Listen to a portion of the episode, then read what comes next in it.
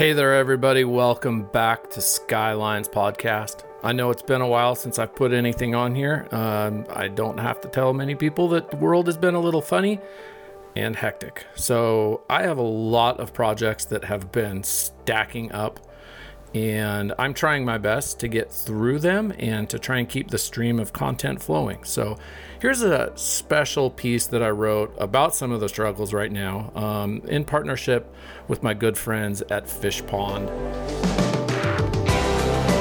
As my kiddo and I gazed at the slab of largemouth bass flexing along the handle of my net, he asked, Dad, is that fish bigger than me?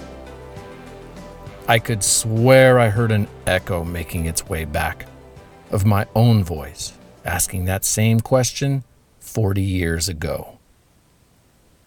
Golden are my memories of fishing as a kid. In fact, it seems that my earliest recollections took place on the riverbanks of the Oregon coast, watching my dad angle monofilament lines for wild salmon and steelhead. I'd stretch out in the lawn next to the fish he'd bring home and compare who was bigger. Many of those Chinook really were larger than life.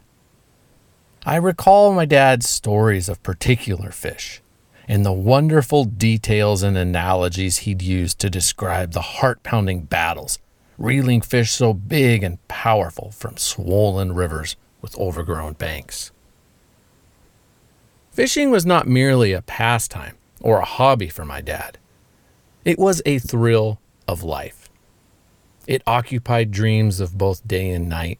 It filled the schedules of days off and vacations, scant as they were.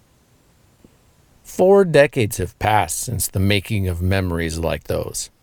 Countless days off, a few vacations, and a lot of casts have come and gone. The wild fish have come and gone too, mostly gone. But the memories of fishing with my dad have lasted, now several years since his passing.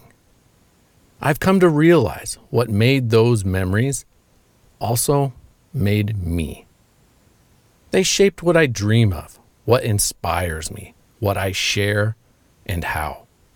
As fatherhood has become the priority in my own life, I'm reminded that the experiences I'm sharing with my son are likely shaping the person he'll become.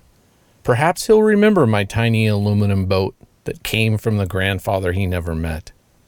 Or the way I repeat, just one more cast, okay, kiddo? Maybe the excitement in my voice when I say, Look at the size of that fish! He is also about the same age now that I was when my earliest memories started to take hold. And I wonder if he'll remember any of these moments for the rest of his life, too. I know that I will. It was a different world when we all were kids. It was a different world last summer. Fishing this year feels different for our son and myself. There is a lot of grit in the gears of life these days. Both mom and dad working from home, wearing masks in public, and avoiding exposure to others. No daycare, no friends. Certainly not fun for kids. We have some high risk factors in our life that put us in a category of social distancing above and beyond the norm. As someone who often prefers to recreate alone, anyways, I can deal with these elements. But what really hurts my heart is knowing what's being taken away from our son and all the other children in similar situations. A three year old is meant to scramble, to run and scream with other kids, chase each other up the stairs, down the slide, then around again. With all that COVID has disrupted in society, I think a lot about how it's interrupting the social development of our children, robbing the daily dose of fun that they really need. When my little boy and I go fishing these days, I'm probably trying to force too much into our time on the water, which catches me off guard during vulnerable moments. I become overwhelmed trying to check all the standard boxes of fishing well, analyzing nuances of the fishery, and bringing personal best fish to hand. So I, not so easily, let those personal objectives slide. The tendencies of die-hard fish bums are not easily ignored after all. With kiddo along, I remind myself it's more important ever to let all that go and tailor the experience to his eye level and attention span. And frankly, I'm also trying to set aside moments to act like another kid for him to play with. Because avoiding the other children is a part of social distancing that I think hurts him the most. The critters we encounter become companions of sorts. The noisy birds and waterfowl, the bugs, heck yes, we love the bugs. The flowers, the trees, even my homemade flies. And of course, the fish. These things have all become characters of our own adventures, to the point our little one refers to them all as his friends. I'm not sure how many toddlers talk about their pals, Mr. Salmon Fly, Squeaky Grebe, and Cork Popper.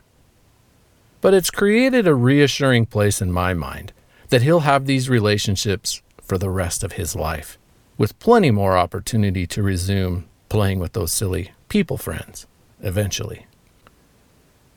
COVID has rattled life for all of us, some more than others, which time will certainly reveal in the form of hindsight and social studies. As individuals able to partake in outdoor pursuits, we are a slice of the population wealthy with the treasures that natural environments and publicly accessible escapes provide. Now more than ever is the time to be grateful for what recreational fishing and the freedom to roam enables in our lives to welcome the mental satisfaction of tricking fish, to embrace the physical feeling of a powerful fish bending a rod, to treasure the emotional fulfillment of releasing a solid catch, and to look around and take stock in what something as basic as taking a kid fishing can provide. Lifelines beyond COVID and throughout a lifetime. My name is Brian Husky. Thank you for listening and coming along.